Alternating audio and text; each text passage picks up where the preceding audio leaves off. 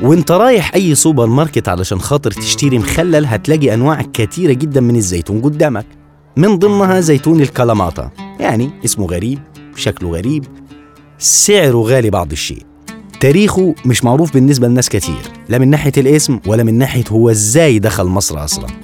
لو هنسأل سؤال ونقول إزاي الزيتون الكالاماتا دخل مصر الإجابة هتكون الحرب هي السبب. بلاد اليونان اشتهرت بزيتون الكلاماتا نسبة لجزيرة بنفس الاسم.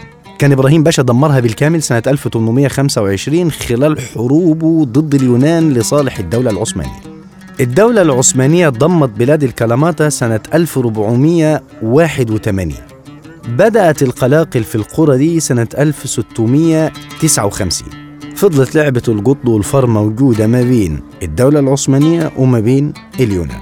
لحد ما جت سنة 1685 جمهورية البندقية استولت على بلاد الكلاماتا وضمتها لمملكة موريا وفضلت لعبة القط والفار موجودة ما بين شعب الكلاماتا والدولة العثمانية لحد ما العثمانيين استعانوا بالجيش المصري لأن الدولة العثمانية جيشها ما كانش قوي بنفس قوة الجيش المصري. سقوط جزيرة كريت وسيطرة الجيش المصري على نفرين كان سبب أساسي لرجوع ثوار اليونان لميناء كلاماتا وكان عددهم 5000 سائر مسلح بيعرفوا في الحرب بتاعة الكر والفر وحروب الجبال والأحياء الضيقة. دخلوا حرب شرسة ضد الجيش المصري لمدة يومين انتهى بانتصار الجيش المصري وبعد الانتصار ده دخل إبراهيم باشا بلاد الكلاماتا ومن هنا بدأ مشوار الزيتون بتاعهم لبلدنا.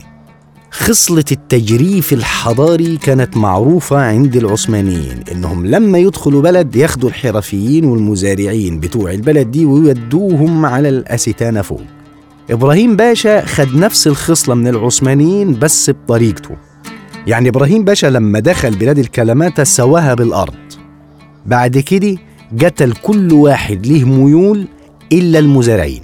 خد المزارعين وحطهم في سفن ووداهم على اسكندرية مش بالسخرة وإنما دمجهم ضمن المجتمع المصري.